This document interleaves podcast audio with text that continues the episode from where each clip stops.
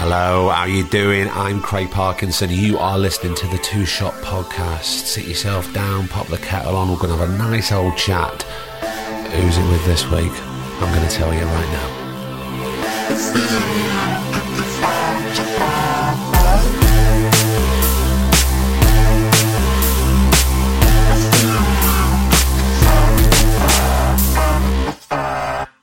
How the devil are you? It's episode 75 of the Two Shot Podcast. How are you doing? Are you alright? I hope you're doing better than me. I really do. Let me tell you what happened. So, Sunday, right, I had the day off work. I'm in this hotel, this lovely hotel in London. So I thought I'm going to get up. I had an out to do, I had a couple of things to do, but nothing major. I thought I'm going to have a nice lie-in, which I did. I went for a bath. I'm getting out the bath, and I went to pick up the towel, and I must have just turned in a wrong way to pick this bloody towel up, and I twinged the small on my back. So, for the rest of the day, this is what happened. I hobbled to the chemist round the corner to pick up deep freeze, cold gel, deep heat, rub, bloody muscle and pain, heat back patches, and I spent the rest of the day in bed. In agony, so that was a wasted day, wasn't it?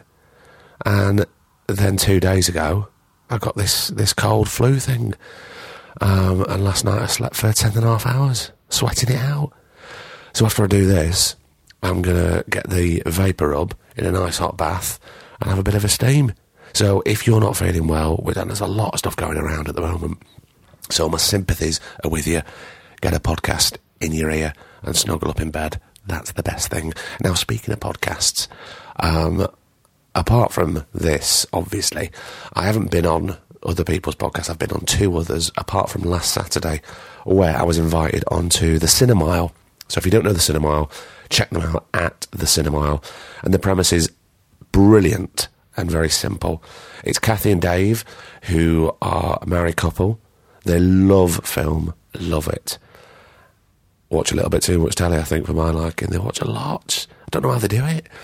But what it is they go and pick a film, they go see the film, and then afterwards they get the microphones on, they hit record, and then they talk about the film on the walk home. It's brilliant. We went to see Can You Ever Forgive Me with Richard E. Grant. Come on, please win the Oscar. And Melissa McCarthy. Yes, please. And we had a lovely, lovely time. They're so lovely, really nice couple, and I had a brilliant time. So a massive thank you to them. Check out The Cinemile. I think you'll really like it. Another shout out, right? For everybody that follows us, you will have noticed that an amazing site called Podcast World Cloud. Podcast Word Cloud.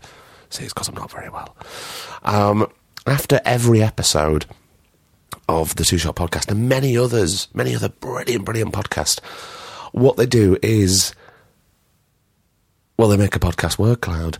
They take little words from the episode and they make this beautiful cloud in fantastic colours and they put it out. So give them a look, right? If you're on Twitter, they're at @pwordcloud.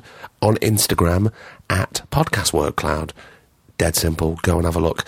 And they very kindly sent myself and Griff 2 mugs this week, which I'm going to get Griff to take a photo of and put on our feeds, just so you can see what they do. But they're really, really top guys. So go and check them out.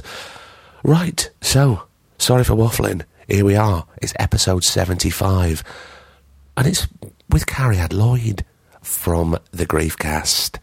So it's the first time we've got someone coming on, and for the first half, we do talk about podcasts quite a bit, which I'm sure you'll like. Now, you're going to know, apart from the Griefcast, you'll know Cariad from Ostentatious, the improvised Jane Austen show, Toast of London with past Two-Shot Podcast guest Matt Berry. You've listened to that episode, haven't you? Go back and listen to it. She was in Peep Show. She was in Murder and Successful with the mighty Big Tom Davis. Oh, come here. A bit closer. I've got Big Tom Davis coming on the podcast this year. Shh, don't tell. We're just talking about dates at the moment, but it's going to be great. So, this is episode 75 of the Two Shot Podcast. Now, I first met Cariad at the British Podcast Awards last year, where I was reading out the nominees. I can't remember what her... She won three awards, and quite rightly so. It's a brilliant podcast. But I was really chuffed because it was one of my favourite podcasts that I'd started listening to. So that's where I first met her, and she's very honest, and she's open, and she's just natural. She is what she is, and you can always tell when people are putting something on. It's like... I suppose it's like a DJ sometimes. You can really tell if they're not being themselves.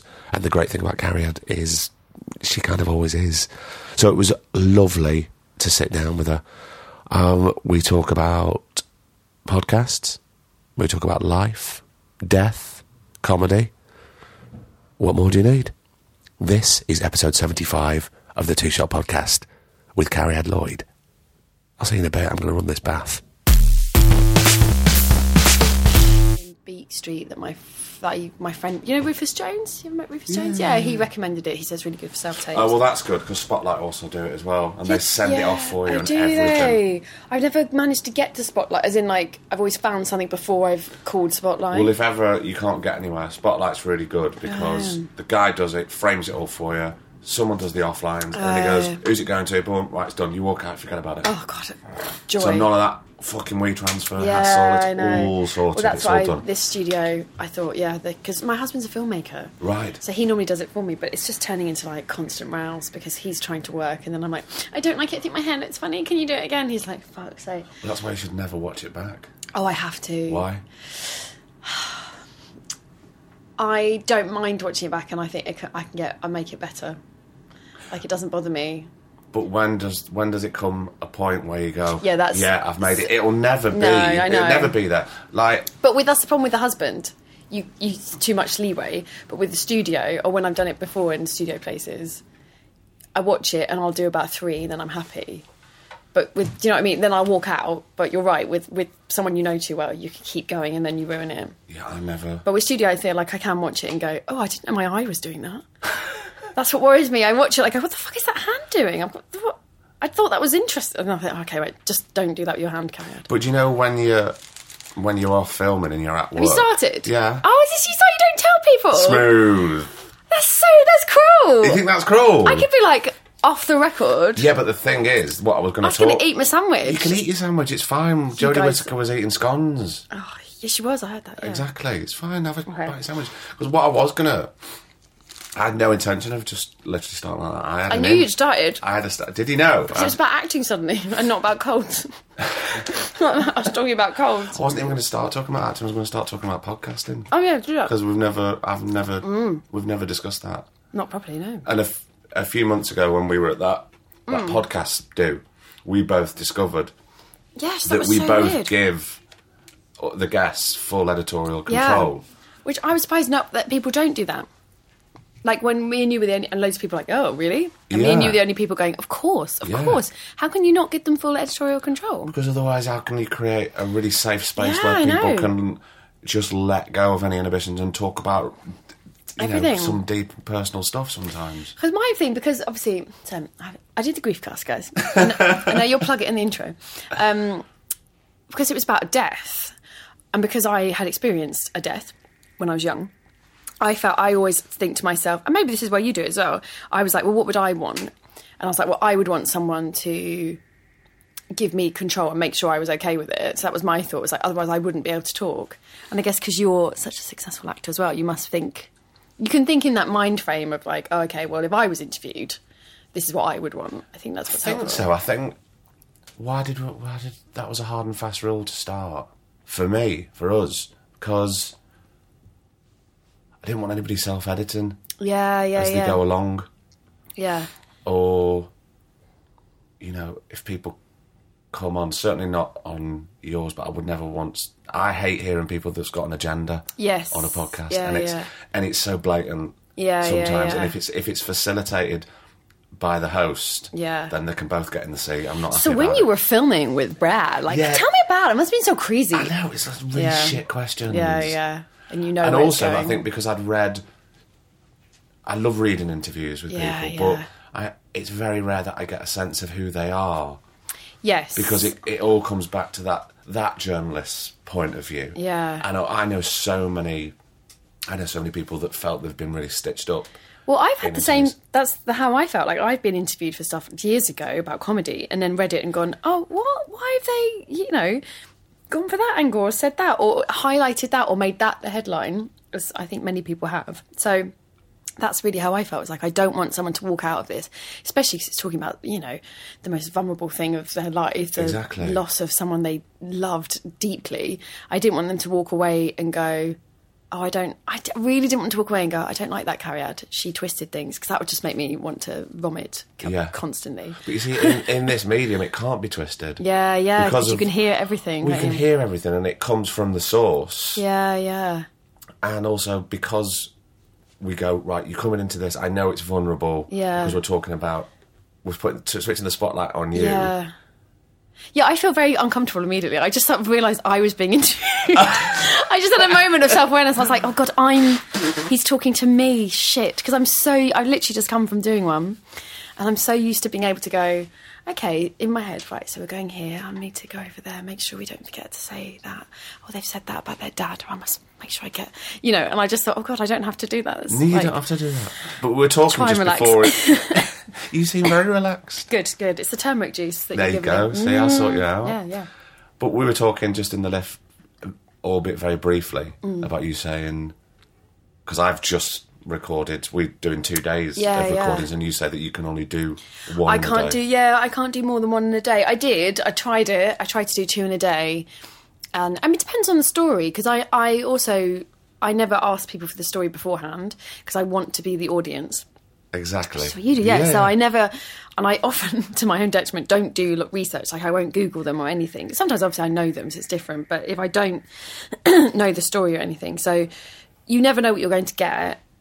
And I'm sure I could do two. Sometimes it's not a deeply tragic one, but I did two, and it was just I felt at the end. I guess I'm not a trained psychotherapist, and I felt at the end like overwhelmed with my grief and their grief, and I was like, I just made a rule for these rules that you make when you make a podcast. I thought, right, never do more than two in a day, never do more than three a week, because it's just too much. And then I feel, because mine's such an odd thing, I think I feel like I'm in the land of the dead too much, and I start to feel a bit like, oh, I'm a bit on the other side, and I need to remind myself that I'm alive. Yeah. And there's sunshine, and everything's actually, there's living things. And even though the show is, I think, uplifting and isn't always about death, too much of delving in people's pain can be. Well, it is tricky hard for my mental health. I guess. Well, I've found that as well. Yeah, yeah. Because if I've done a few, and then I have all different people's stories. Yes, like going whirling around in my head.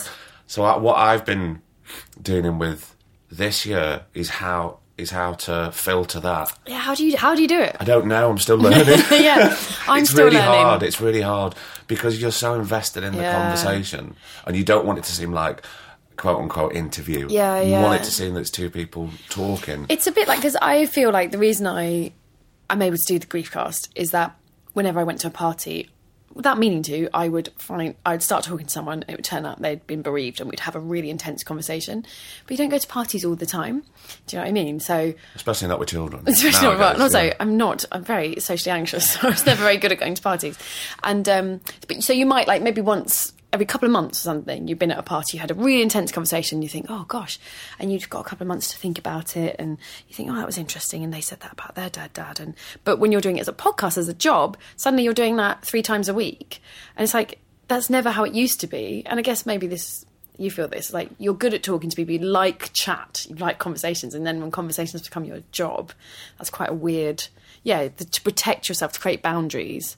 So we both established these rules for ourselves, haven't we, that make us feel safe. They're just arbitrary rules, really. Well, yeah, because you have to make somebody who's coming onto your podcast feel safe. Yeah. But then again, you can't forget to look after yourself. That's what I've really had to, especially with my own grief, I've had to be really careful. And it goes up and down, as grief does. So there's some, like, I would say, touch wood, I'm very superstitious. I'm quite good at the moment. I'm all right. So I feel like when I'm doing them, I don't feel upset. But at the beginning of the year, I had my dad's anniversary and I was doing Griefcast, and I should have stopped doing them. But you know what it's like? It's hard to book them in. It takes ages to organise. Yeah. You wake up on that day. And then part of the Griefcast is, I feel like, well, I often start and go, well, I'm not in a good place today. So that's where we're coming. Like, I think that's better for the listeners rather than Cariad always being like, I'm fine. My dad tried 20 years ago. And do you know what? I'm great. And I did a podcast about it. You can too. Like, that's not helpful. So it's, no. You know, you show the snot and the slime and the mess and the flaws and. Well, I think you have to, because it's real. Yeah, that's. And it's real people. Yeah. These are real stories. It's not. Yeah. It's not a true crime podcast. Exactly, and I think that's more. You know, for my guests as well, if they come in and, you know, they're like, "Oh, I'm in a bad place," and I'm like, "Yeah, me too. I'm finding it hard today."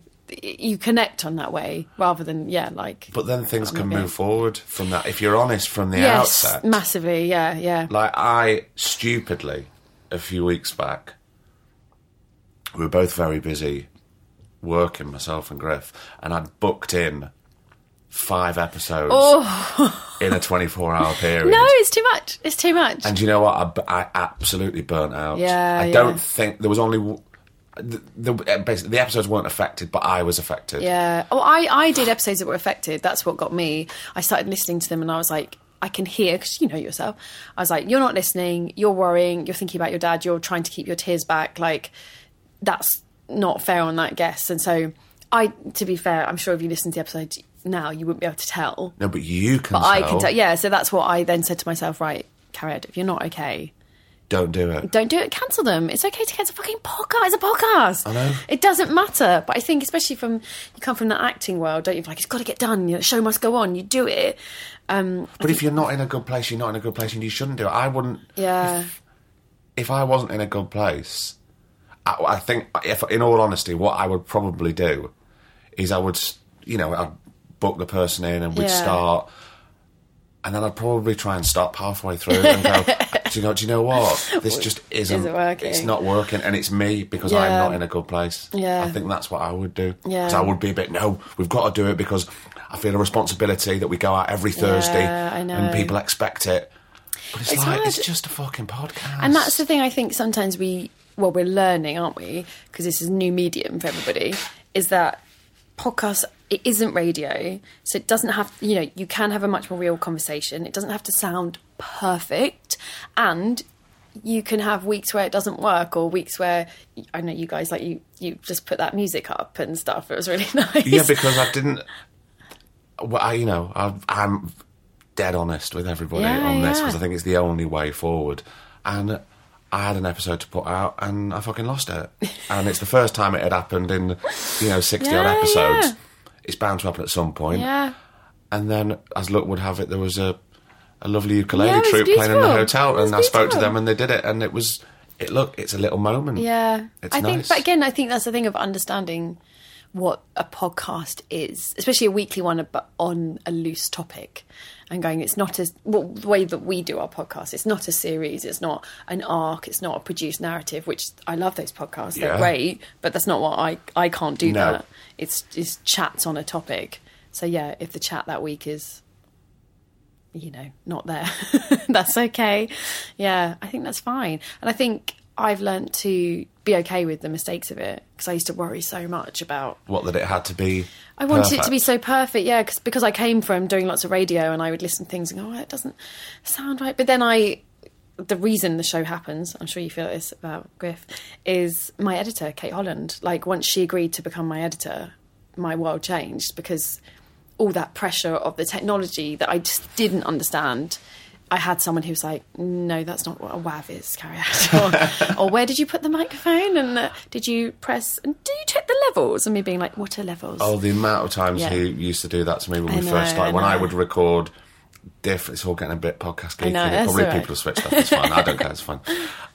He said, have you done your levels there? And then I said, I've recorded it. It's fine. Then I sent it. He went, no, there's nothing there. You have to send the WAV file. What is that? So it's just about learning, though. It is. And also, I really like... it feels very cottage industry. So I like that feeling of like, it feels like we're literally making something with our hands, even though we're not using our voices, but it feels really organic. I know it sounds awful.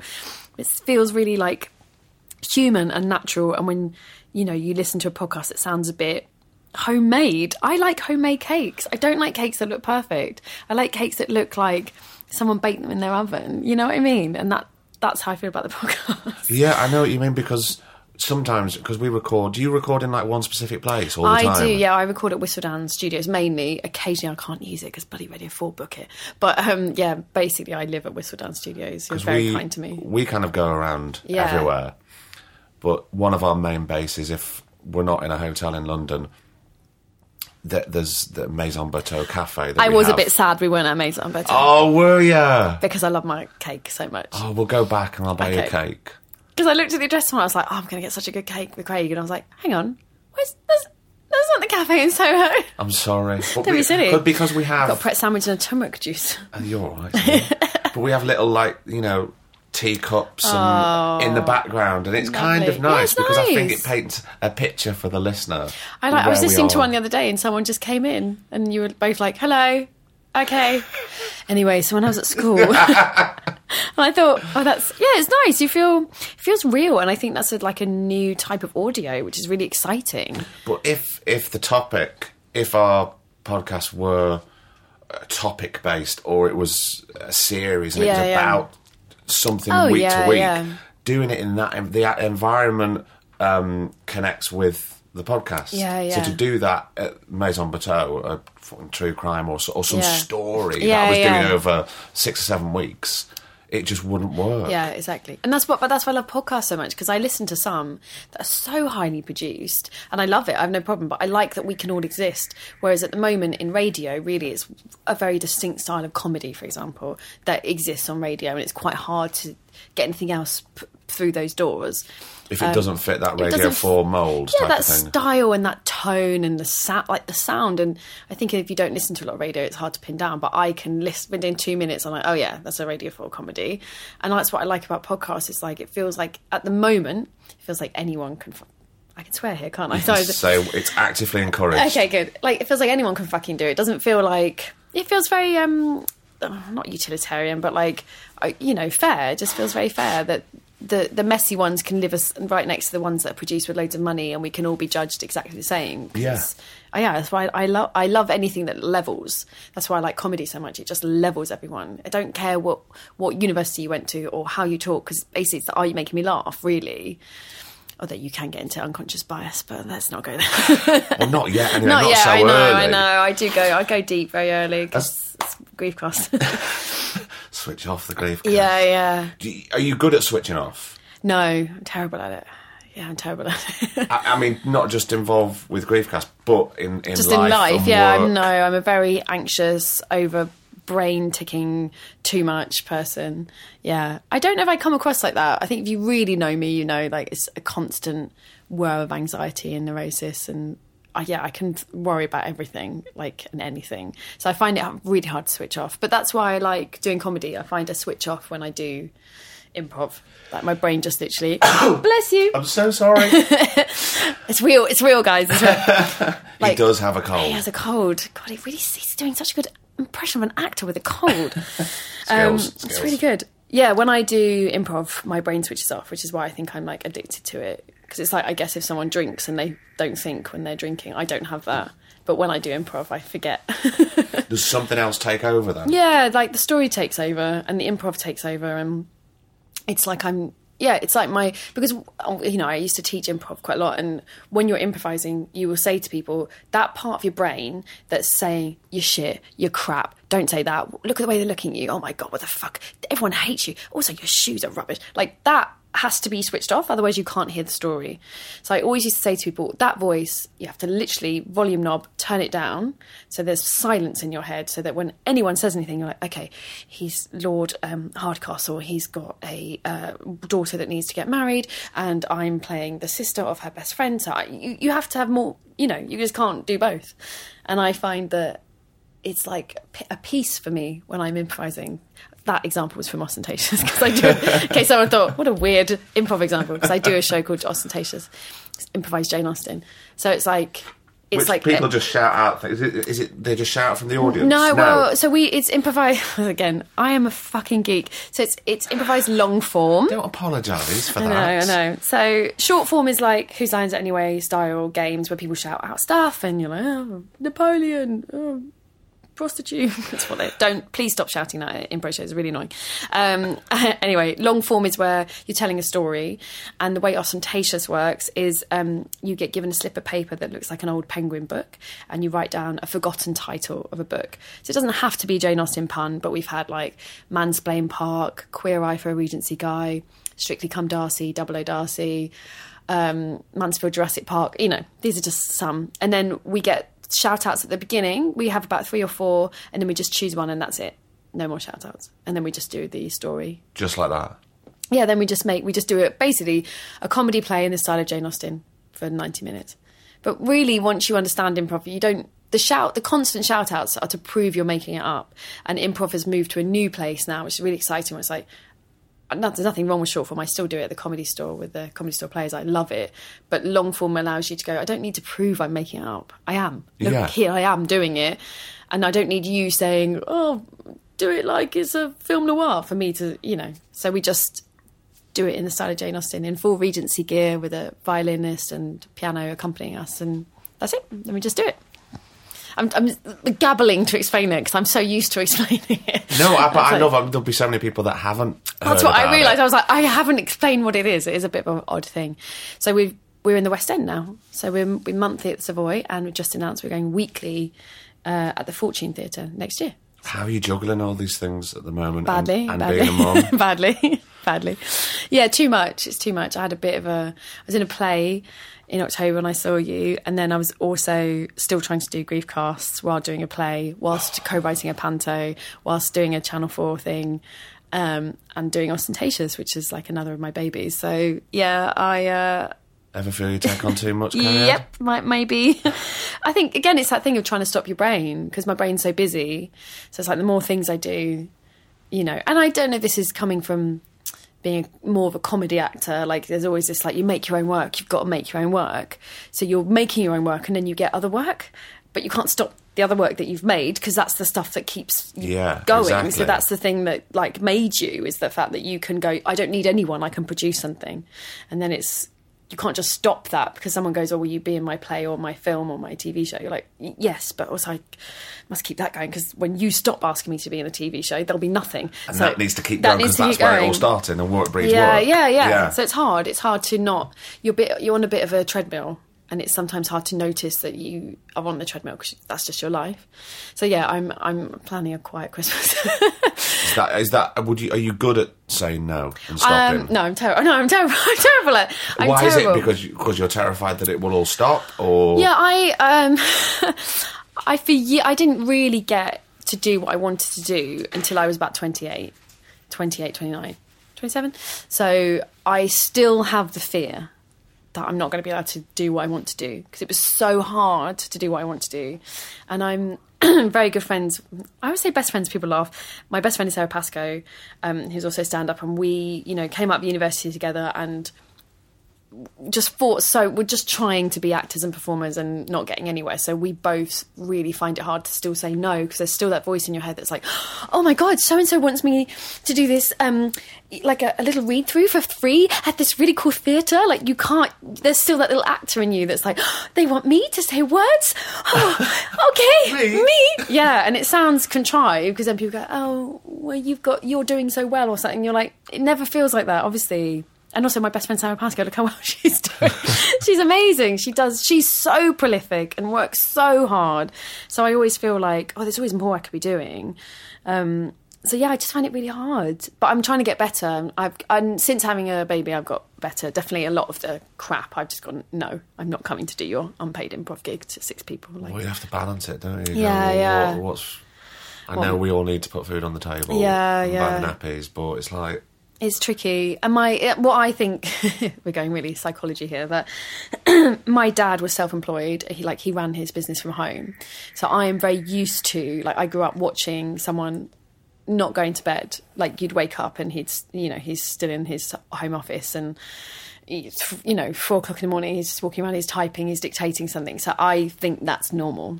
I think it's normal to be on your laptop for as long as you physically can, because you've got to pay the bills. And obviously when you're self-employed, you never know when the next place it's coming from, and you have no security. So that to me is my normal. So he was a workaholic 100%, and I definitely have picked up that way of surviving, of being that's how you survive. You just work, work, work, work, work. And I am trying. I've definitely got better. I'm trying to sort of go, hang on a minute, are you happy? And I think, I need to get better at that. It's hard. It's just hard. And then sometimes you say yes to the shit job and it turns out to be brilliant. Do you know what I mean? Well, that's the thing, isn't it? You never know. You never know. But the gut will try and guide you as best it can. I've definitely tried to get better at listening to myself and just being do I feel sad when I've written that email saying, yes, I'll do that? Am I oh, yeah, I'll do that? There's a little part of me. Little part of me just died, yeah. And so then I try and, yeah. But what's hard, I think, is once you get into a busy period, I find it hard to come out of that. Do you know what I mean?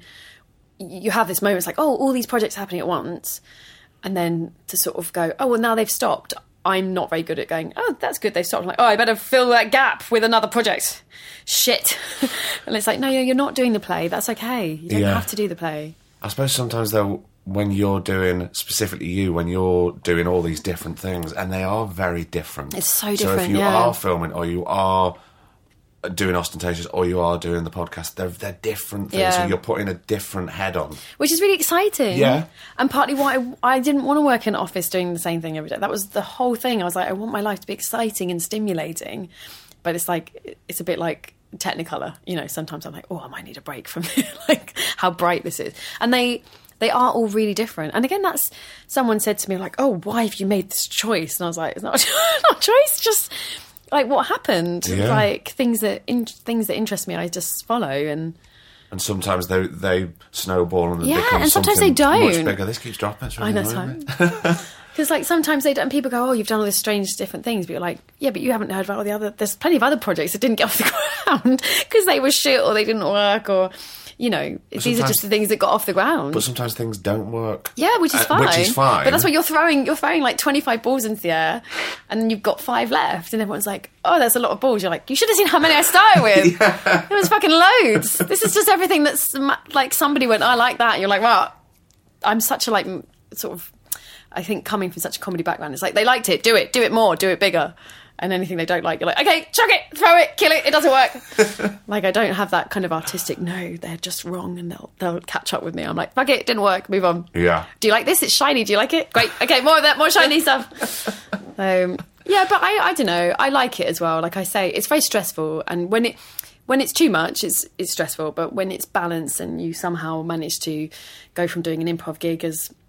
a Jane Austen character to interviewing someone fascinating about their grief and their loss to the next day, acting in a play that you think the writing's amazing, everyone in the play is brilliant, the directing's great, and you're in this great venue. That's brilliant. That's the life I wanted. It's just sometimes it's a bit stressful. That's all. Do you sleep well?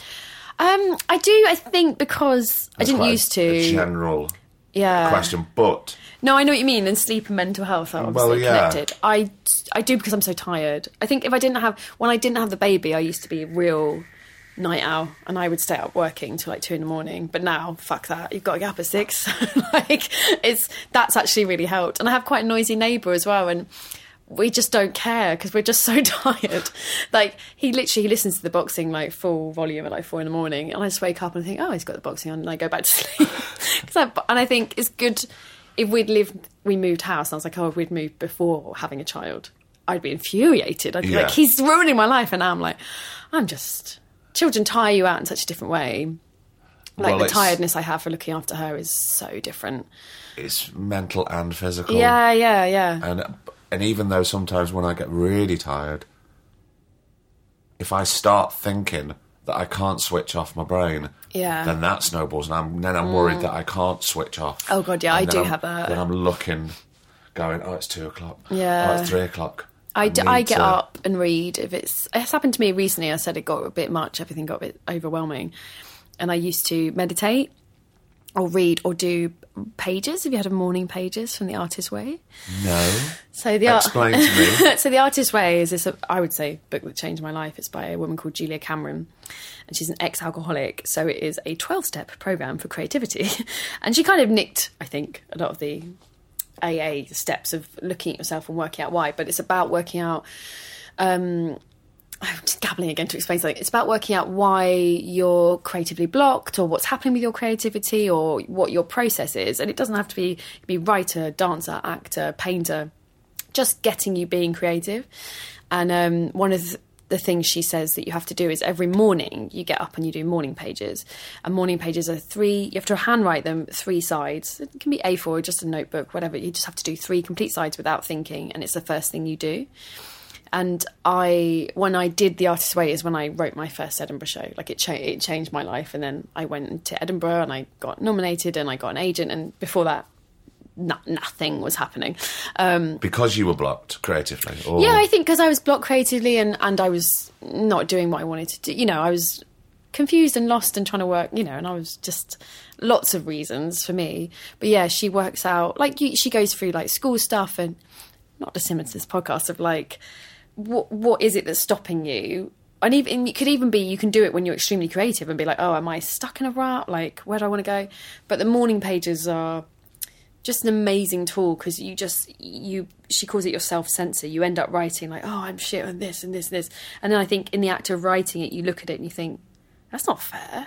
Why am I being so horrible to myself? But in your head, it's very easy to have a silent argument. But to have to write down, and often you write down the same problem every day. So for like 3 weeks, you might be writing down this person has done this or this, and then you start looking and you think, God, I really should talk to them, shouldn't I? It's obviously really bothering. You know, it's like mini therapy kind of thing. And I did it every day for like 5 or 6 years. Now I've had a baby. Do I get up early to write some shitty piece of paper? No, I don't. But when I can't sleep. It's a really good way. You just write 3 sides, just handwrite them, and it just get whatever's going on. The ticking in your brain is what I call it. Whatever's ticking, it's just on the page. And it's come out. You've got it out of your system. Yeah, it's dumped. It's out of your system, and you think, oh, well, there it is. It looks silly now, or that's not so bad. Or you think, oh, I need to talk to someone, actually. Or, you know, not even therapy. I just think, like, oh, I probably need to have a chat with that friend. They've clearly upset me. Oh, I'm overreacting. Oh. But it is different when it's written down to what it is in your head. Yeah. And, or if you actually speak it out loud and have that conversation with whoever it is. And I think just the act of writing it, the act of doing something creative to express what's happening in your head starts teaching you how to write things down. I say it's not just for writers, but it's an incredible, incredible tool. And I will caveat that the book is very God-heavy. And quite American, and some people don't like that, but I'm a pick and choose girl, so I'm just like, just take what you like from it. But you know, she says she's like, you don't have to call it God, whatever you want to call it, just a higher power that moves you creatively, which sounds very hippie-ish, I guess. But also, if you read something like that, now I'm gonna have to, reminds me of a book that I read a couple of years ago, and I'll have to find what it is and put it in the intro. But there was only certain sections of it that really spoke to me. Yes. There was a lot of CEO type of speak in it. But the things that pinged out were brilliant. So you do have to pick and choose. I'm exactly the same.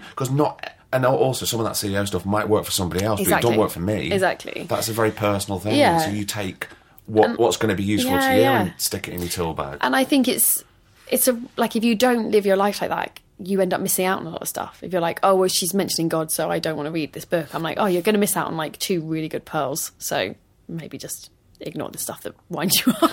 And don't put a block on it. Yeah, exactly. But it's a fascinating book, and it's a 12-week programme, and you do different exercises. Like every Sunday, you just sit down and have to write and answer different questions. And by the end of it, I wrote an Edinburgh show.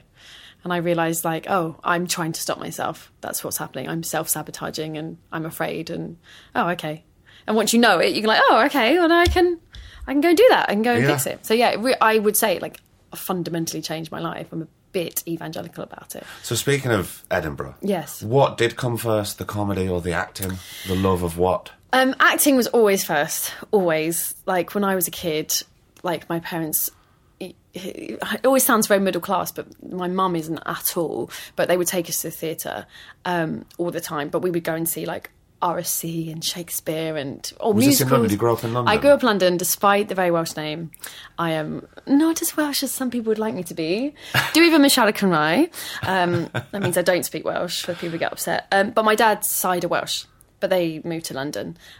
So we would go to the theatre all the time. So I thought acting was acting. Like, I didn't know you could do anything else. Right. So I thought if you said you wanted to be an actor, that meant you wanted to play Lady Macbeth and go to Stratford-upon-Avon. Like, what else is there?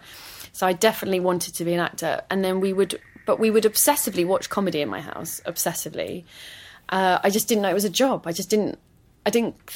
I thought, well, those were those people. They got to do that. I don't think anyone could do that. Whereas acting, it was like, no, you go and you're like, it's like a vocation. You can do it. But nobody said there's a comedy school. Like, I didn't know what Edinburgh was. Weirdly, They never took us to the festival. But we would just go and see shows all the time.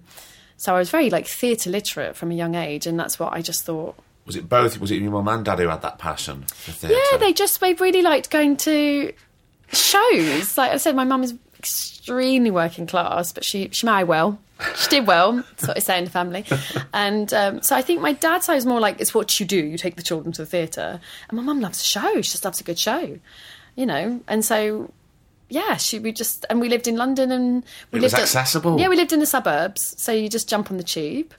And then by the time one of my earliest memories is being, I think I was about 4, and I went to see Macbeth at Regent's Park Open Air Theatre. At four. And I saw Nicola McAuliffe, and she was trying to get the blood out, and they had a flame on the stage, and she had her hands in the flame. And I can remember I've got tartan blanket over me, and we were right near the front. Like, my dad was always a bit like, got to get the best tickets. So we were right near it, and I was like, oh, and I thought, she's killed them, and she's trying to burn her hands, and it won't come up. And I remember thinking, what will she do? And I just thought, I was completely gone. Like, I was hook, line, and sinker, and I thought, that's what I want to do.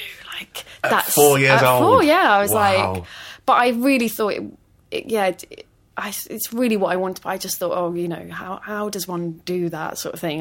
Nobody in my family is theatrical. Like, they liked going to theatre, but not as there's no that's where it stops. Yeah. Oh my god, my grandpa was a very good orator, and he was a solicitor, and we've got recordings of him speaking, and he sounds like Richard Burton. It's the Welsh one. It's insane how good a speaker he is. Like, I wish I could just play it to people, because he does this speech, and it's a pure lesson in how to hold a crowd. It's just so... Yeah, he's incredible. So he was a performer in that way, but yeah, he was a solicitor. He was a lawyer. He wasn't... There's no acting ever in any of them at all. Sometimes they're the best actors. Oh, he used to get drunk and say, I could have been John Gielgud if I'd wanted. Cariad, I could have been John Gielgud. But he also used to say, we could have been Sainsbury's, because his dad owned a sweet shop and they sold it. If we'd held on to the sweet shop, we could have had a sweet shop in every town in Wales. We could have been Sainsbury's. There's richer Sainsbury's now. It would have been Lloyd's on every corner. And I was like, yeah, okay. So he had quite a lot of theories about what he could have been. He was actually a very successful lawyer. So yeah, the comedy came much, much later. I thought comedy was very silly, not important, not worthwhile, and because I would say my family's very funny, and we're very good at making each other laugh. I thought, and it sounds arrogant, I don't want to sound arrogant, but I thought comedy was easy. It's easy to accents, it's easy to make people laugh, it's easy to put on a silly voice, become a character and do something silly. Like, it's easy, that's easy. What's hard is doing Lady Macbeth and putting your hands in the fire. It's so, the quote-unquote real acting. Yeah. So I thought comedy was like not proper. God. It wasn't proper at all. And it took me till I was 28 to go, I think what you have is a skill at comedy, and that's valid. I just thought it was really worthless for so long. I just thought it was, who cares? And I remember doing a read-through once, and someone said, how are you doing that? And I said, what? And they were like, you're doing something on that joke. It's not funny, and you're doing something. And I didn't know what he was talking about. I was like, I'm just saying it. Like, and I thought, oh, maybe he can't make that. Maybe he doesn't know how to make that funny. I thought, why doesn't he know how to make that funny? Like, just do that, and it will be funny. And I started thinking, this sounds really arrogant, but I just thought, I started accepting, oh, perhaps it's a thing that I can do rather than... But it doesn't sound arrogant, because there's a real skill to comedy, and being a, I don't want to say a comedy snob, but somebody who grew up, which is all I ever wanted to do was do comedy. Really? Absolutely. That's so fun. It's always the way we're all, everybody wants to do the other thing. I mean, always. So many comedians who want to be actors, and all the actors are like, I'd love to do stand-up. But I grew up, you know, watching Howard Lloyd and Laurel and Hardy and Brie getting into it and going, oh, they did that there, and really trying to strip it all away and look exactly why that's funny. Yeah, yeah. So much so that it became quite obsessive. I definitely had that, but I didn't think, I don't know, like I would watch stuff, but I would just, I felt like I just knew. I was like, oh, I see what they're doing that. Okay, that's, oh, so if you want it to be funny, you need the tone of that needs to do that. And I would watch Julie Walters and Victoria Wood a lot, and I was very, very into them and very into like, oh, I see, you know, if you, that phrasing that Victoria Wood would do and the referencing, you know, some, if you add, you know, a shrug, a jumper and a biscuit, you've somehow got a character. And I was like, oh, that's interesting, you know. But I was never really, I just didn't think it was any on even on the table. It was like watching a documentary about doctors. It was like, oh, right, that's how doctors do it. They're like, oh, interesting. I mean, I'll never be able to do that. I could never do that. Yeah. How would you do that? Oh, very nice to know. So what did you want to do when you were at school, and how was school? Just now we're slipping backwards. We're slipping backwards. I know. Sorry, I jump around. No. That's what I do. It's what we should do. Yeah, school was fine. I didn't like it. I didn't really like it, but it wasn't. It's really hard to sum up my school sometimes. And I knew you were going to ask me, so I've been thinking about it because you always ask me about their school. And I was like, oh god, I had a delightful primary school, like. Absolutely ridiculous. It was in the middle of a square, was the whole primary school, and there was 4 roads around it, and we all crossed the road to the primary school, and all our mums were friends, and so I've still got friends from that square, right? Which, and I think sometimes when you grow up in London, people don't realise that London is a collection of villages. So like if I go back to my hometown, my village of London, like I get stopped, you know, we all know each other, but people, I think sometimes it's like, oh, London's so huge and horrible. It's like, if you grow up here, it isn't, you know, especially in the suburbs, it's like everyone knows everyone's business and all the mums know each other and the dads, and then so-and-so's left so-and-so, but their house is going up for £1 million here. All our houses are worth a fortune, that's the one good thing, because we live in London, but we can't sell them. Anyway, so my primary school, I think, was lovely. Secondary school was... It's almost, how do I describe it? It's extremely academic school, and I was very miserable there. But if I walked you round it, you'd laugh your head off, because it's like such a good school, and people fight to get their children into there still. Like, it's very high up. And it's, I will tell you about it. It is a really weird school because it was actually created in the 1500s by a dame, and it is part of the guild schools, so it's by the Worshipful Company of Brewers. Right. And it used to be for the poor boys of Islington, and yes, Spandau Ballet, if you're listening, I went to the same school as you, because Gary and Martin Kemp also went there. And it used to be in Islington for the poor boys, right? And they moved it out to the suburbs, and it suddenly became... extremely posh middle class school, but we had a school song. We used to get beer money at the end of the year. What? Yeah. So because it's owned by the Worshipful Company of Brewers, it's so weird. So like a guild, you know, like the guild of like weavers or copper merchants. So the brewers somehow still involved, and at the end, because in the 1500s beer was better for kids, for the boys, than water, because in London it was cleaner, they used to give out beer money to the poor boys of Islington, and this tradition still maintains. So these men turn up with like ermine gowns and like gold, like they look like mayors, and you all have to look your best, and you go at the end of the year, and we had a school pub, and at the end of the year you sounds like a great school. Yeah, exactly. What are you miserable about? You go in and you have to hold your hand out, and you're not allowed to say thank you. You have to nod your head, and you get £1 in the first year, £2 in the second year, £3, and by like upper 6 you get £7. But that's like to 200 pupils, and we'd all have to go in and hold our hand out. If you're listening, you know what school I'm talking about, and you'll be surprised that I went there. I've spoken about many schools. Yeah, it's really weird. Nothing like this. I know, and we had a school pub. You could drink at when you were 17, so it was a private members bar, and the teachers and the pupils would all drink there. Together? Yeah. There wasn't a segregation, teachers... sort of, yeah, you're just kind of all in the pub together, because it's the school pub, because it's owned by the brewery.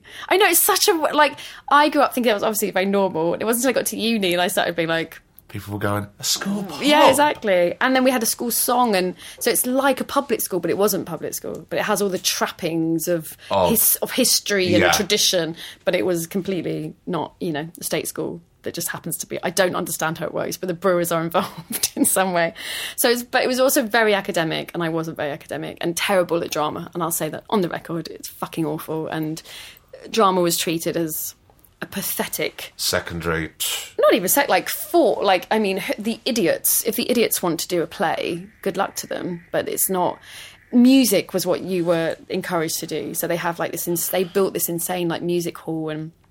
Orchestral pit and stuff, and so it's the best in the whole of the county for music and orchestras. But music is held in music is intellectual, more high regard. Yeah. Right, okay, of course. And so it's a very intellectual school, and so if you weren't doing maths or physics or playing violin and heading to Oxbridge, you were not very interesting to them. So yeah, I found it. Is that why you found it miserable? Yeah, I think I sort of got defined as, I would say, I used to get Bs a lot. I used to get a B+, and, I still feel a chip on my shoulder. That was not good enough at my school. Oh, my God. And so I, I'm a perfectionist anyway, and I went to a school where it was if you're not getting an A-star, why should we give you our time? And so if you got...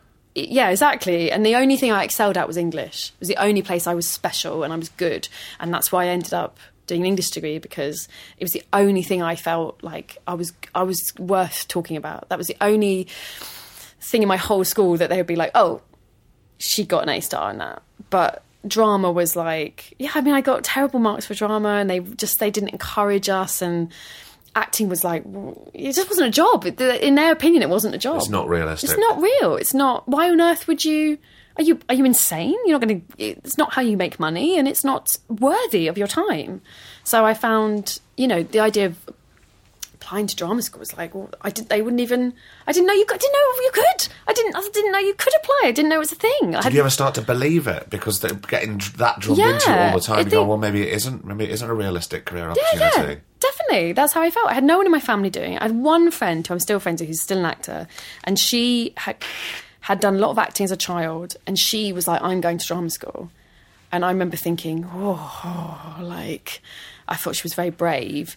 But also I think we have to caveat this, that my dad died when I was 15. So in the middle of this world, the hugest thing possible happened to me. So in the middle of being a very gothy, angry teenager who feels this school's so shit, no one understands me, the bottom falls out of my world. So then what...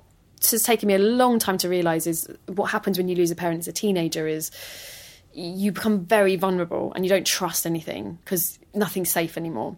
So the people go different ways. Some people go off the rails and take loads of drugs because they're like, fuck it, we're going to die. And I went very we're going to die, so I better not do anything very dangerous or scary. So I'm going to go to university because that's safe. And they've told me that drama school is not safe. So I don't want to be not safe because that's where people die. Okay, fine. So I went into very just do what you can to survive. So yeah, I think it's very hard for me to talk about school. Not hard, but it's confusing, because when a grief like that happens in the middle of it, how can you really judge it? So for then, that was 2 weeks before my GCSEs. So I did them, and then I had 2 years of sixth form at the same school, and I just didn't give a shit. Obviously, my dad had died. I just didn't. By then, I just was like, well, perspectives. Yeah, perspectives. I just didn't care. And then they would start with the Oxbridge stuff, and I just didn't care. Oh, who gives a shit?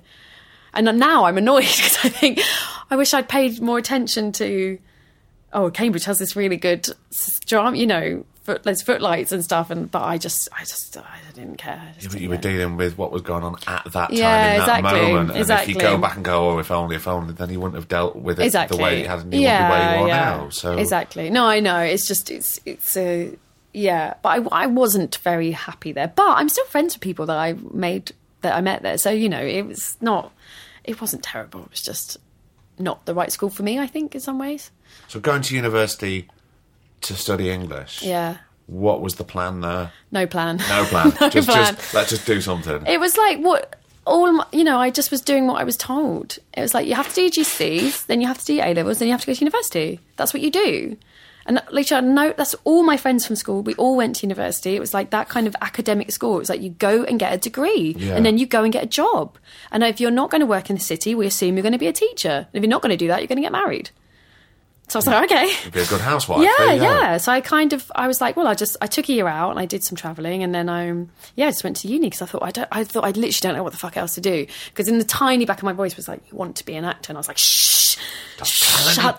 Don't. That's not an option. So don't It's heartbreaking to think about what I want to do because it's not an option for me. Other people are allowed to do that, and I'm not.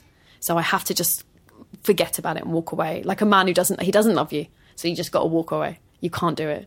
So I was like, well, I'll go to uni then. God, you were suppressing that for so long. Yeah. And then the first thing I did was audition for a play. When you were at uni? Yeah. Just sort of get out of your system because it's... Well, I was like, I thought it was okay to have it as a hobby. I thought, well, I'm allowed it as a hobby. They can't take that from me. No. I'm allowed to do it as a hobby. And then, I'll become an English teacher, but I'm allowed to still... And also, you know what? It was really fun. I went to audition for the play and I thought, if I don't get it, then there's your answer. You're not good enough anyway. And then I got in the play and I thought, oh okay, well, that's exciting. Dangling the carrot in front of you. And then I met my two best friends in this play. So I met Sarah Pascoe and Vanessa Hummick, who are still my extremely good friends. And we then started doing I started doing loads of drama stuff. And I started choosing to study drama and, writing about Shakespeare or doing a film course. It was all performance, like, hidden in English literature. Which was great. Sussex let me do that, so that was really nice. And then we started directing plays, and it really, honestly, another turning point was Pascoe, because she was just like, "We're going to do it. We're going to be actors." And I was like, "What?" She's like, "We're just going to do it. Just are."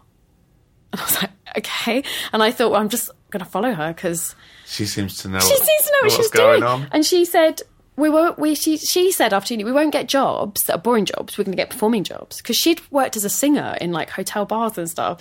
So she worked at the Millennium Dome as well as a performer. Oh, you've got to get a Pascoe on. So her life's amazing. And so she was like, you can get jobs that are performing. You don't have to do boring jobs. Whereas I come from you get a job at a bank and that's what you do. So she said, we're going to go and do TAE. And then she got me a job on the buses as tour guide. So we're going to do tour guides because you're performing. Yeah. So she was like always, with the old, what was the old PRA? What was that like? Do you ever used to have to get it through the post and it would tell you the jobs? Oh. PR something. PCR. Was it? Yeah, it was always red. Always red. All different colours. I remember red in my mind. You had to get it through the post. That's how old we are.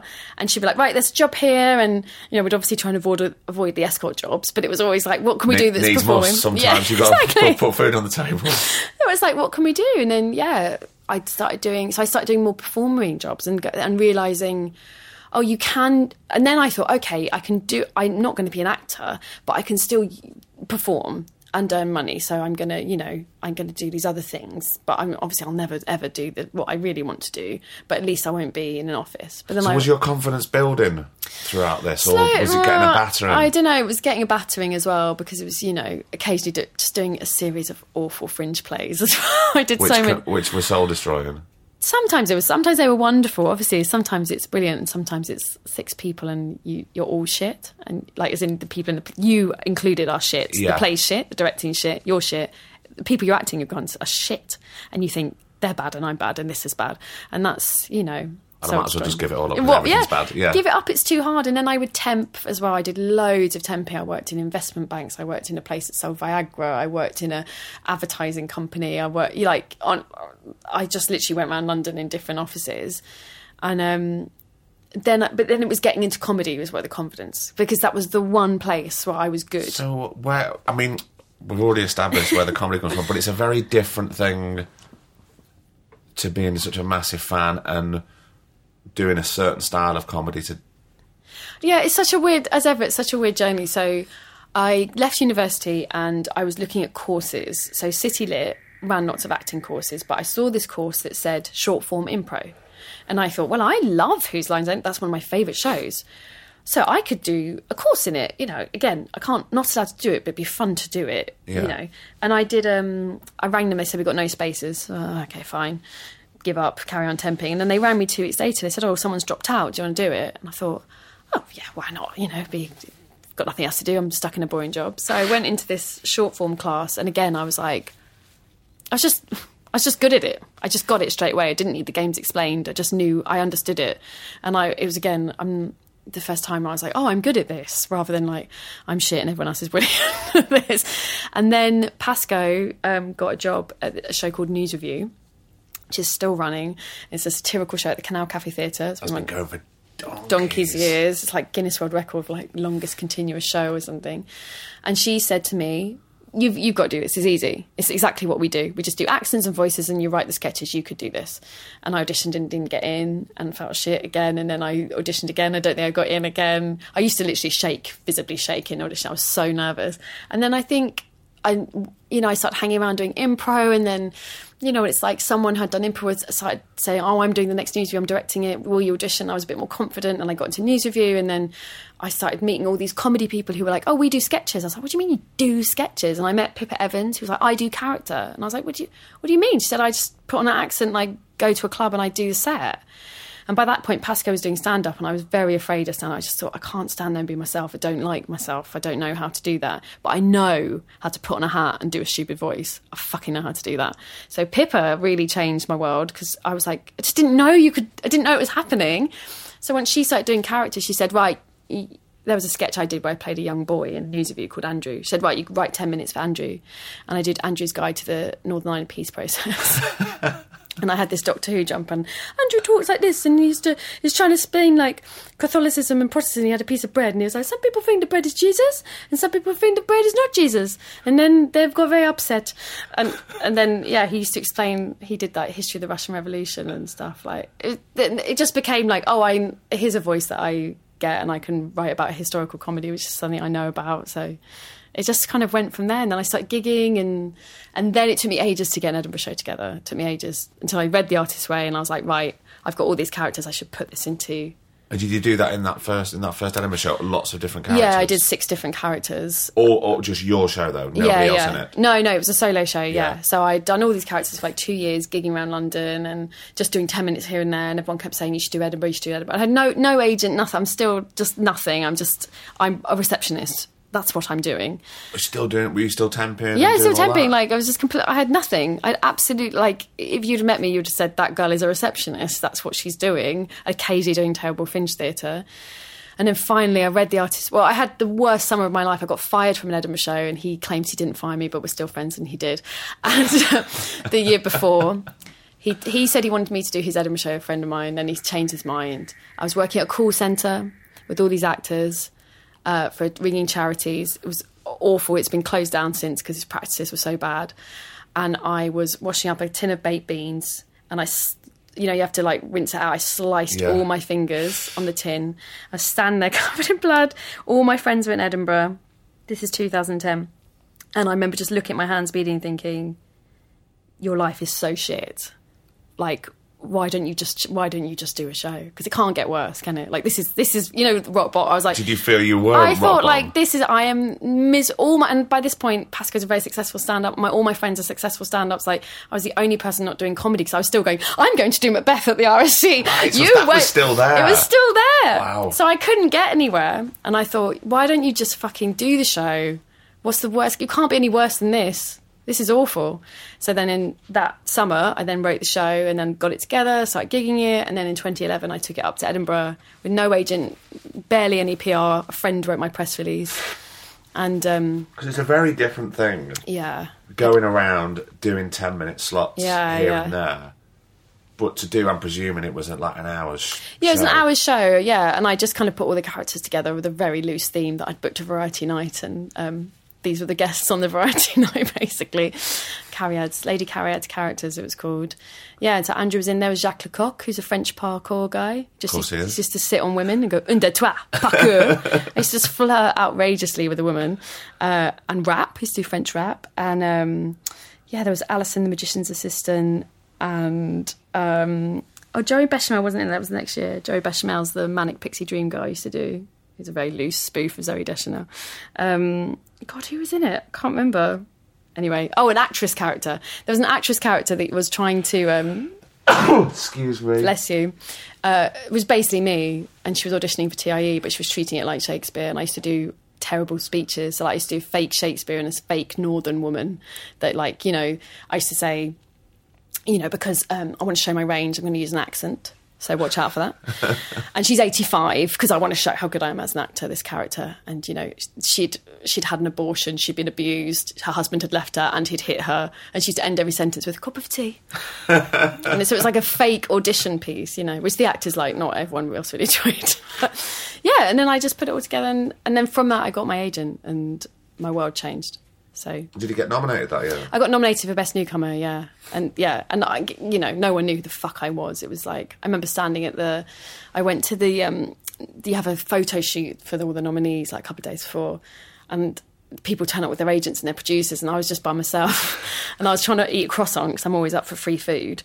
And there was two women next to me, and they were like, who the fuck is Cariad Lloyd? And I was like, oh, God. And I don't know, it was a patch on the free fringe. I've never even heard of her. And I was like... What do I do? This is so awkward. And I just sort of scurried off with my croissant. I was like, well, at least you got a free croissant. You got a free croissant. That's fine. God. But it's fine. I mean, you know, I got nominated. So, yeah. But it was a really weird, like it was from nothing to 100, you know, like from literally nobody wanted anything to do with me to... People want a piece. Oh, God, yeah. And I had no agents. So of course, everyone was like, come and meet me. Come and meet you. Going to do this. We'll make you a star. See, kid, come this way. So it was really overwhelming. And then the next year I did another show, which was a bit of a disaster because I was sort of still in shock. And I had that show had taken 2 years to write. You're still gigging the other show. I was going to do festivals with the other show, and then suddenly you've got to write the new one. You've got like 6 months to do it. So it was a bit hastily put together, the second one. But it had its moments. Do you feel under pressure when you're writing a show? You do, like yeah. That. It depends. Your first show, I think, is a lovely thing in a way because you just don't know. You just don't know what you're doing. So it's a bit like first love. Do you know what I mean? It's like... oh, you're just figuring it out and who knows, and then it's wonderful. And then... but in a way, there's freedom there as well. Exactly. I didn't... no one knew me. I didn't know what people from the judging, you know, the judge... lots of comedians know who's on the judging panel for the big awards. I had no idea, and friends were coming to see my show, and they're like, oh, you had 4 people. And I was like, did I? I don't know who they are. I didn't know who any reviewers were. You know, I did a show to 6 people once, and I think, like, 2 of them were reviewers, but I didn't know who they were. Whereas now I'd be like, oh, there they are. They're hello. Yeah. I've spoken to you. I've met you. And yeah, it was really free, and it was on the free fringe. And was that when the free fringe was just starting? Well, no, it'd been going a while. Oh, yeah, yeah, but it just the year before, Imran Youssef had been nominated on it, so it was like it was just becoming respectable. Right. It finally people started going. Actually, the other model was really hard. So perhaps this it used to be free fringe was a bit. People were very sniffy about it, and like, well, it's not where the real comedians are. And then it was like, not anymore. Well, no, exactly, it changed. But yeah. I think the year before me, it started to change. My year really changed, and then the year after me. Someone else got... John Kearns was, I think, 1 on that year, and he was on the free fringe in the same room as I'd been as well. So, like, it was... yeah, it became, like, a much more... oh, they're completely equal now. And I'd say now there's probably more... well, it's equal. It's pretty equal because... did you feel a lot of pressure writing that second show because of how well the first one had been received? Yeah, I had a horrible time. Like, I wasn't very good at the success. I found that really... having come from... every door slammed in my face. Nobody, you're not good enough to do this dream. Talking to producers who had actively said, no, we don't want to work with you. And then literally 2 weeks later, they're like, hey, Cariad. You're like, oh, I don't feel like I can trust anything. Yeah. And obviously I have such a hangover of my dad, like the world, things not being very stable. I'm not very good with massive change. It makes me feel very like, oh, God, what's happening? So I felt like... suddenly my world was insane, and I'd gone from working completely full-time at Southwark College, dealing with teenagers breaking down on me because their EMA had been taken away and they can't get their fucking bus and they're not going to pass their GCSEs, to going to, like, this radio meeting and being like, what? Like, what's happening? This is just... yeah, it just felt a bit... how did you deal with that? Because there's obviously it can go one way. You can completely shut down, or you can embrace it, or you can run away. I mean, there's lots of things. I wish I'd taken more time.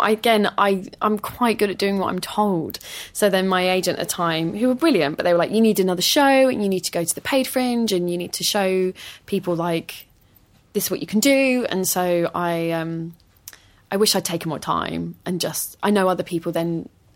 have done different. They've like done that show again for another year and not rushed. But I was like, I've got to give them something new. But then I don't know. I got a pilot out of it at the second show, which I loved doing, even though nothing came of it. It was an amazing experience. So you know, all of these things. Yeah, they lead to something else. They lead you somewhere else. You learn from them.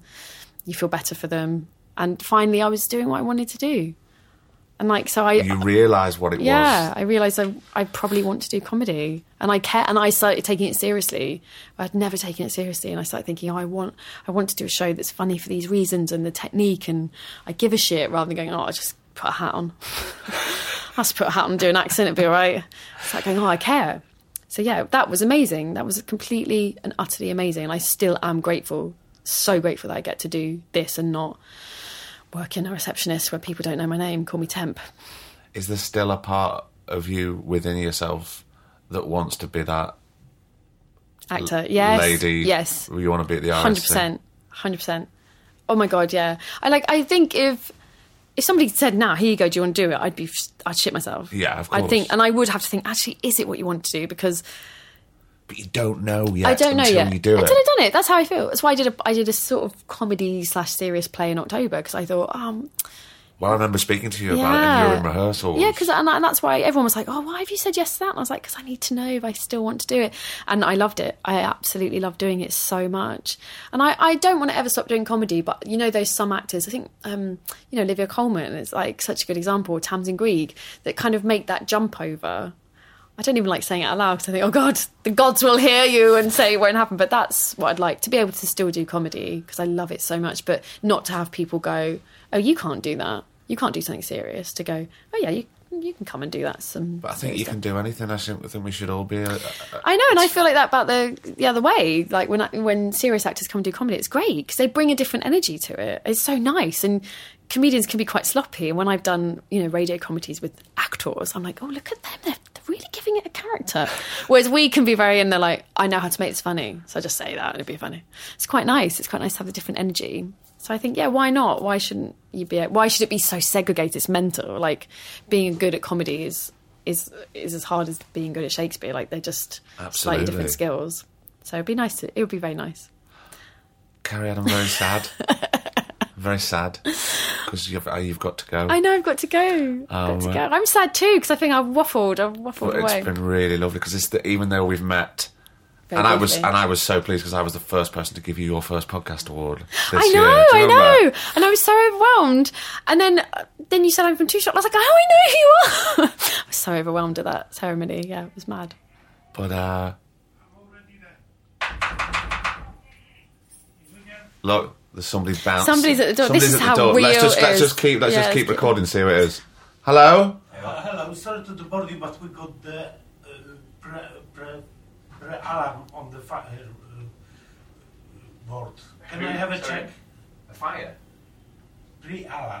Pre-alarm. All right. Can I have a check? Everything is okay. Yeah, come in. We're just recording the end of a podcast. Come on, come in. I'm so sorry. That's all right. What's your name? Very good character acting. I'm so sorry. It's okay, man. Don't worry. The fire alarm's just here above these microphones. Do you want to give it a little check? It did go off prior to you coming. We could just carry on and get it over and I just think this is really good character acting. This is really good. You haven't come in? This is strong. Try to reset. Is this Mike Lee play? Is this when you haven't told me properly what's happening? It's not actually a podcast. This is, I know that you love. Have you worked with him? I know you love the improvising. Yeah. Yeah, this is it. I'm happy. I'm going to start improvising. I'm just going to... We'll just sign it off now because I know you've got to go back. I know, and it's not as exciting as it appeared at first, is it? No, it's very dramatic with a knock on the door. It got very dramatic. But thanks so much for coming on. Thank you for having me. Did you enjoy it? I really enjoyed it. Was it all right? I felt like I waffled. No, you didn't. Okay, good. It was lovely. Thank you. Can I call? Oh, can you call? In the phone? Yeah. Love it. Bye, guys. And another episode is done. Sorry, let me turn this back off. Right, there we go. What about that? How fantastic is Cariad? Now, look, I'm sure you do, but if you don't subscribe and listen to The Griefcast, it's not all doom and gloom. Well, it is about death, but it is very funny, and it's life-affirming, and it's quite healing, I must admit. So do check out The Griefcast and Podcast World Cloud and The Cinemile. I cannot recommend all of those highly enough. So a massive thank you to you for downloading and subscribing. You do subscribe, don't you? It's dead easy. Just hit subscribe. If you want to give us a review, that's absolutely fine. You can do that. If you can't be arsed, then that's fine too. It'd be great if you could, though. So a huge thank you to Cariad, and no doubt I'm going to see her in the not-too-distant future. Well, that's it. I'm going to go. I'm going to have this bath, try and get myself sorted, because I've got 4 days off work, and I've got 11 days till we start recording some new episodes, and you're going to pop when you find out who's coming on the Two Shot Podcast. We've got some incredible guests lined up. I'm dying to tell you, but I'm not going to do it. And not through teasing, but only because, right, if I tell you and then something happens. Like, the other day, I was supposed to record at 5 o'clock yesterday, and I had this cold, and I texted this person, and I said, look, I'm not in a fit state. If I'm not in a fit state, I don't want to give you my germs. And also, it's not going to be a good episode, and I really want it to be. So we're going to meet up again in March when this person is back in the country, and we're going to do it, and it's going to be fantastic. So thank you so much for being here, and until next week, take care of yourself, all right? Don't be careful when you're picking up that towel out of the bath.